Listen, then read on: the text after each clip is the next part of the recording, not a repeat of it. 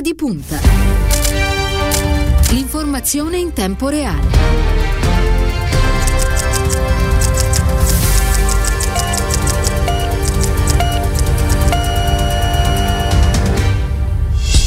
passati 4 minuti dopo le 8 in questo venerdì 5 febbraio. Una buona mattina e ben trovati all'ascolto da parte di Cristiano Bucchi. Un saluto a tutta la squadra di Ora di Punta, Stefano Gagelli in redazione, Ilenia Daniello alla parte tecnica per quanto riguarda lo streaming. Questa mattina un saluto a Andrea Draghetti.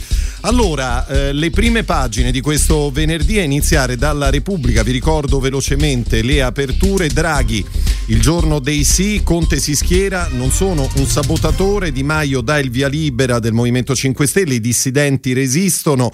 Grillo oggi a Roma per le consultazioni, arriva intanto il sostegno del di Berlusconi, il Partito Democratico parla di una maggioranza Ursula con Forza Italia, ma c'è il dilemma Lega nel governo.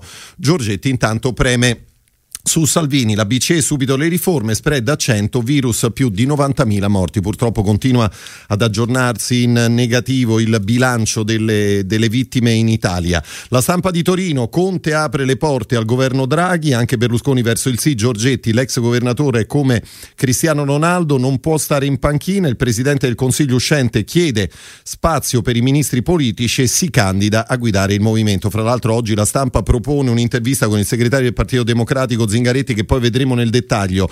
Avvenire, il futuro di Draghi è scritto nelle stelle, eh, nel Movimento 5 Stelle sta prevalendo l'idea di appoggiare un governo politico, Conte, io ci sarò, Berlusconi conferma il sì, nella Lega Giorgetti convince Salvini ad aprire il confronto. Scrive ancora a venire, iniziate le consultazioni con i partiti, lo spread sotto 100 punti non accadeva dal 2016. La prima del Corriere della Sera cresce il fronte del sì a Draghi, Conte, lavoro per il Paese, Movimento 5 Stelle verso il via libera, il Partito Democratico, noi ci siamo, Forza Italia intanto apre e la Lega è tentata, il sole 24 ore, eh, spread sotto quota 100 come nel 2015, Conte prepara il sì a Draghi dei 5 Stelle e poi il manifesto con una fotografia a centropagina del presidente del Consiglio incaricato. Eh, c'è la fila, Draghi avvia le consultazioni a Montecitorio, ha già una folta schiera di pretendenti che sgomitano, scrive il manifesto, o loro o noi, per formare la maggioranza non basterà un solo giro. Vi ricordo a proposito di consultazioni, quelli che sono gli appuntamenti previsti sia oggi eh, che domani. Si inizierà questa mattina alle 11 eh, quando Mario Draghi incontrerà le autonomie poi eh, subito dopo sarà la volta di Leu e concluderà alle 12.45 ricevendo la delegazione di Italia Viva. Riprenderà gli incontri nel pomeriggio alle 15 con eh, Fratelli d'Italia Giorgia Meloni. Alle 16.15 sarà la volta del Partito Democratico a chiudere la giornata. Alle 17.30 Forza Italia delegazione delegazione probabilmente eh, guidata dal leader Silvio Berlusconi.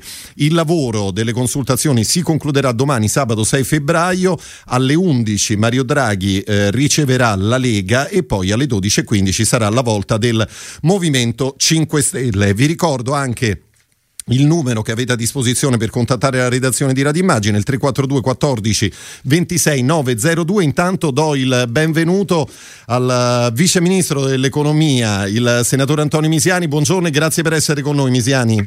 Buongiorno, saluto a tutti voi. Eccoci qua. Allora, stavo, stavo dando un'occhiata a quella che è l'intervista che, che, oggi la stampa propone con il segretario del Partito Democratico eh, Zingaretti, che dice avremo un governo forte, pure nel fuoco della crisi siamo riusciti a difendere le nostre alleanze. Ora non sembra rilevante, ma lo vedremo in primavera quando andranno al voto le più importanti città del, eh, del paese. Assieme a Movimento 5 Stelle, Leo continua Zingaretti. Ehm, eh, aprendo diciamo così, alle forze dell'area liberare e moderate, forze civiche e ambientaliste, saremo competitivi ovunque. Questa è la linea tracciata dal, dal Partito Democratico dentro cui costruire una, un'alleanza di governo, insomma, eh, per avere un governo forte con, con forze europeiste. È questo il senso, Misiani?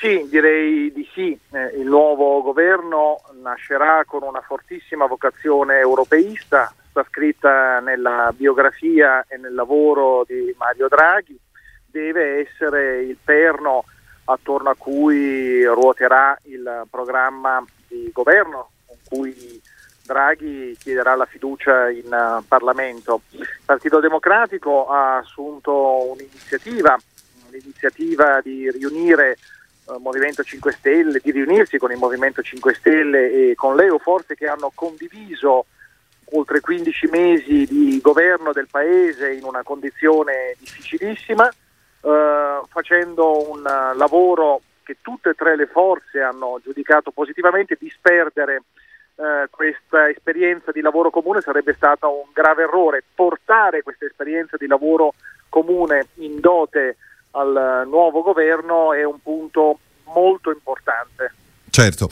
Misiani, senta, io uh, stamattina le vorrei chiedere un po' un aiuto. Uh, lei appunto è vice ministro dell'economia, come si dice, uscente no? in, questi, in, questa, in, questo momento. Um, lei ci dovrebbe un po' raccontare anche del, dell'importante lavoro fatto in, in questi mesi, perché il governo si è trovato a fronteggiare forse la eh, il più grave momento storico del, del dopoguerra, no? con, questa, con, questa, emergenza che fra, che fra, l'altro, ieri lo ricordiamo eh, ha registrato un nuovo, un nuovo record, in Italia si sono superate le 90.000 vittime. Eh, allora, lei mi piacerebbe che questa mattina ci raccontasse mh, che cosa è stato il lavoro di questi, di questi, mesi, perché tanto per ricordare un numero, nel corso del 2020 eh, il governo e il Parlamento hanno messo in campo un volume eh, di risorse senza precedenti, oltre 108 miliardi di euro in termini di indebitamento. Questi poi sono stati naturalmente eh, spesi in momenti differenti se ci può, come dire, un po' riassumere quello che è stato il, il vostro lavoro. Ma guardi, io credo che vada a merito del governo Conte 2 avere avuto il coraggio innanzitutto di assumere decisioni drastiche e impopolari per contenere la pandemia che ha investito a febbraio per prima l'Italia in Europa con una violenza uh, inaudita va a merito del governo Conte 2 avere riportato l'Italia in Europa, eh, facendo dell'Italia il primo paese beneficiario di Next Generation EU, eh, la madre di tutte le misure messe in campo dall'Europa per affrontare le conseguenze economiche e sociali del coronavirus. Credo che il governo abbia fatto un lavoro molto importante per contenere le, le, gravi conseguenze economiche e sociali della pandemia, delle misure restrittive. Lei ricordava 108 miliardi, equivalgono a cinque leggi finanziarie che sono state fatte da marzo in avanti e che hanno permesso di salvare centinaia di migliaia di posti di lavoro e di imprese che altrimenti sarebbero andate a gambe per aria. Poi non tutto ha funzionato, eh, questo ce lo dobbiamo dire, eh, dobbiamo esserne consapevoli, però io credo che sia stato fatto un lavoro molto importante per mettere in sicurezza il più possibile il Paese dal punto di vista sanitario, economico e sociale e per impostare il lavoro di ripartenza, perché questo è il senso del Recovery Fund, del Piano Nazionale per la Ripresa e la Resilienza, del lavoro che stava che era approdato in Parlamento perché il piano nazionale è in Parlamento e che ora sarà il cuore dell'attività del, del nuovo governo. Il piano deve essere presentato ufficialmente in Europa entro fine aprile e quel piano delineerà, sceglierà i progetti e le riforme chiave che cambieranno l'Italia per i prossimi dieci anni. Certo, eh, Misiani, perdoni, quando dice non tutto ha funzionato si riferisce a qualcosa in particolare? Ma guardi, eh, c'è stata tanta discussione in, in questi mesi, eh, per esempio se guardiamo alle misure eh, di aiuto per i lavoratori, le imprese, le famiglie. Alcune hanno funzionato molto bene, penso ai contributi a fondo perduto che sono stati erogati in tempi molto rapidi, altri, specialmente nella fase iniziale, penso alla cassa integrazione in deroga, sono arrivati con uh, ritardi non accettabili, abbiamo cambiato i meccanismi, abbiamo lavorato per accelerare le procedure, però è, è chiaro che uh, i lavoratori avrebbero dovuto ricevere quelle risorse in, in, in tempi più rapidi. Eh, noi, va detto, abbiamo affrontato la pandemia con un sistema di protezione sociale che era pieno di buchi, nessuna copertura per il lavoro autonomo, coperture molto deboli per i lavoratori precari, abbiamo dovuto inventare da zero misure di sostegno come le indennità per i commercianti, gli artigiani, eh, i professionisti, eh, abbiamo rafforzato le misure a sostegno della famiglia in un paese che di famiglia ha sempre parlato ma ha fatto gran poco. Insomma, abbiamo in questi mesi drammatici lavorato per l'emergenza ma con un occhio ad una idea di paese, ad una rete di protezione sociale tendenzialmente universalistica per il rafforzamento di un sistema sanitario che negli ultimi dieci anni aveva, eh, era stato definanziato. Insomma, abbiamo cercato di iniziare a cambiare questo paese. Certo. Vice Ministro Misiani, allora tutto questo grande lavoro eh, che avete fatto in questi mesi, questo patrimonio che è stato comunque costruito, eh, insomma, sarebbe importante metterlo adesso al servizio del, anche del futuro governo, no? che, che, sarà. Quanto vale tutto questo, appunto, in vista dei, dei prossimi impegni? Beh, io credo che il Partito Democratico, ma lo ha detto il segretario eh, Zingaretti, debba portare il meglio di questa esperienza in dote al programma del, del, del prossimo governo. Guardi, non esistono, eh, possono esistere premier non politici, ministri non politici, ma non esistono scelte tecniche e neutre. Le scelte di governo sono sempre scelte politiche eh, che indirizzano il Paese verso un determinato modello economico e sociale. Noi il modello che abbiamo in mente lo abbiamo scritto e indicato eh, nella bozza di recovery plan che è stata consegnata al Parlamento. Un modello di sviluppo sostenibile dal punto di vista ambientale e sociale, l'idea di investire massicciamente sulla digitalizzazione, sulla transizione ecologica e sulla coesione sociale e territoriale. Ecco, credo che tutte queste cose non solo non vadano disperse, ma debbano essere il perno del, del programma del, del, del nuovo governo. Lo ripeto, a partire dalle scelte che si faranno sull'utilizzo dei 209 miliardi che l'Europa ha messo a disposizione del nostro Paese, che rappresentano un'opportunità ma anche una grande responsabilità, perché non dobbiamo mai dimenticarcelo, quello che accadrà in Italia, come verranno utilizzate queste risorse, come verranno spese, avrà un valore enorme per l'Italia, per le future generazioni del nostro Paese, ma avrà un valore enorme anche per consolidare la svolta storica che è maturata in Europa in questi mesi, perché se in Italia le cose funzioneranno, Uh, un'Europa che ha saputo rompere il tabù degli eurobond, della fiscalità comune, che ha riportato al centro le istituzioni comunitarie, andrà avanti. Se in Italia le cose non funzioneranno, allora riprenderanno voce e fiato i sovranisti, i frugali, tutti quelli che non hanno condiviso uh, il cambio di passo che l'Europa ha fatto in questi mesi. Ma da questo punto di vista, me lo lasci dire, Mario Draghi rappresenta un'assoluta garanzia per gli italiani e gli europei. E quindi un documento, quello del recovery, che non deve essere riscritto di, di sana pianta, insomma alcune, alcune modifiche sì, però insomma, l'impostazione funziona. Ma guardi, il documento è all'attenzione del Parlamento, sì. dove sarà oggetto di un dibattito che deve coinvolgere tutte le forze politiche e deve essere oggetto di un confronto anche con le organizzazioni economiche e sociali. Non è scritto sulla pietra, è una bozza, lo abbiamo sempre detto, è una bozza coerente con i grandi obiettivi che la Commissione europea ha posto al centro di Next Generation EU, la transizione ecologica, la digitalizzazione, la coesione sociale.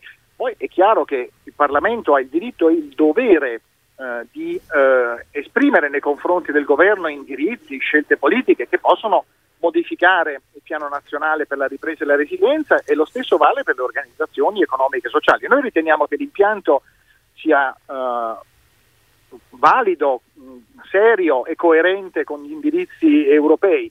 Poi eh, naturalmente eh, il Parlamento ha pieno diritto di esprimere i suoi indirizzi e credo che dal confronto con le forze sociali, il terzo settore, le istituzioni territoriali, il piano potrà uscire ulteriormente migliorato. Eh, senatore Misiani, non le ho chiesto un, un, suo giudizio su questa crisi, tanto per fare un piccolo passo indietro.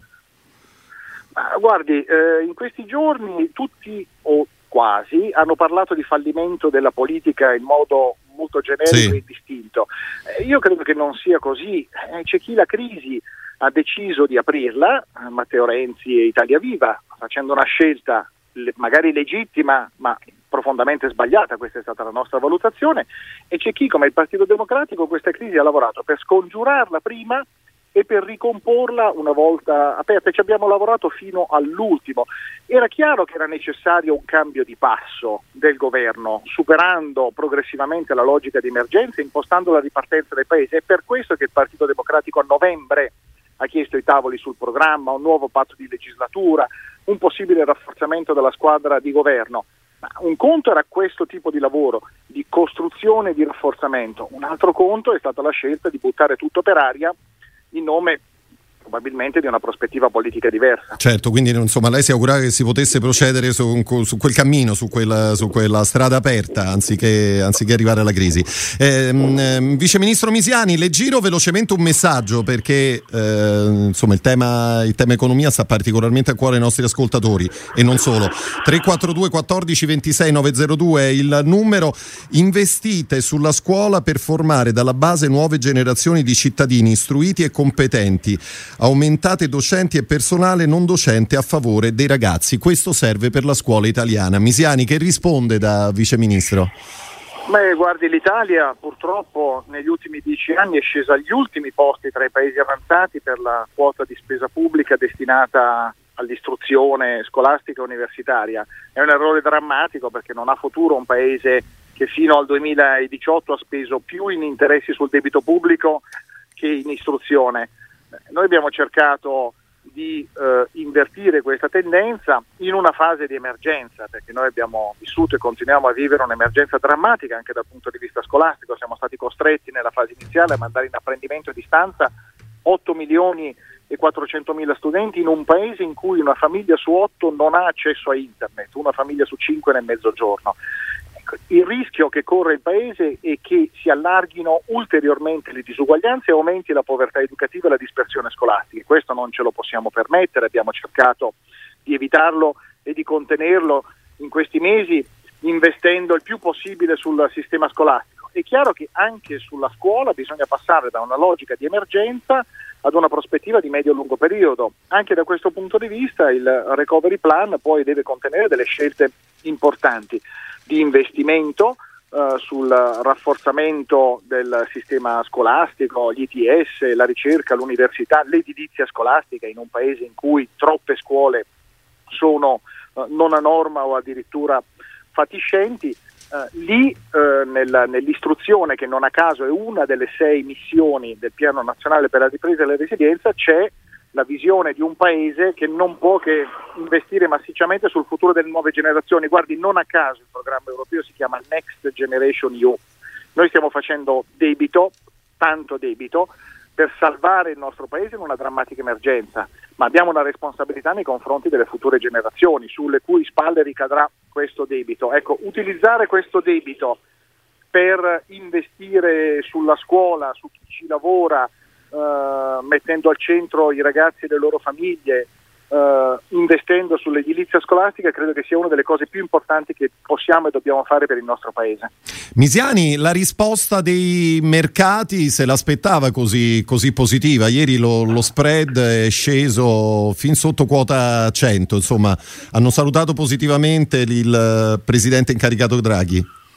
Sì, credo che fosse prevedibile eh, la figura di Mario Draghi, la scelta del capo dello Stato di affidargli l'incarico per la formazione del nuovo governo è un messaggio molto forte eh, all'Europa, innanzitutto ai nostri partner, ed è un messaggio che i mercati hanno capito perfettamente. L'Italia rimane saldamente ancorata eh, in, in, Europa, lavora per la, per la ripartenza e da questo punto di vista eh, credo che aver affidato l'incarico di formare il nuovo governo a chi ha guidato per anni la Banca Centrale Europea e ha salvato l'euro con quel drammatico discorso dell'estate del 2012 credo insomma che la biografia di Mario Draghi eh, parli da sola.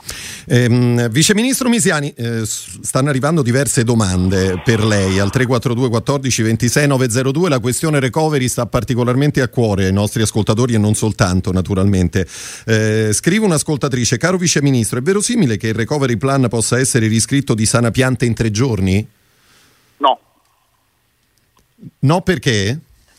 No, perché non si scrive un piano che eh, delinea l'Italia dei prossimi 10-20 anni in tre giorni. Lo si deve scrivere con la pazienza di ascoltare il Paese, di ascoltare il Parlamento e recepirne gli indirizzi, di ascoltare le forze economiche e sociali, eh, il piano deve nascere con una larga base di condivisione nel Paese e questa cosa non si costruisce in pochi giorni, c'è la necessità di un lavoro in tempi rapidi naturalmente perché lo ripeto la scadenza è ravvicinata, ma un piano di questa portata che investe centinaia di miliardi di euro deve essere scritto con cura, con attenzione, discutendo con l'Italia le priorità su cui indirizzare queste risorse.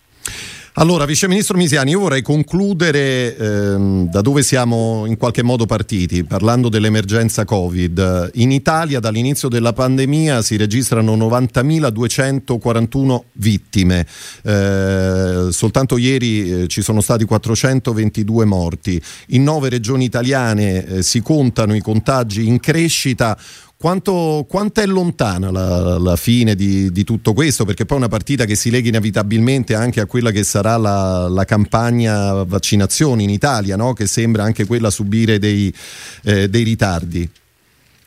Guardi, noi dobbiamo continuare a fare un discorso di verità nei confronti degli italiani. L'emergenza non è finita, non è dietro le nostre spalle, dovremo stringere i denti ancora per parecchi mesi, dovremo accelerare il più possibile la campagna di vaccinazione che è la via maestra per uh, sconfiggere il virus e superare la pandemia.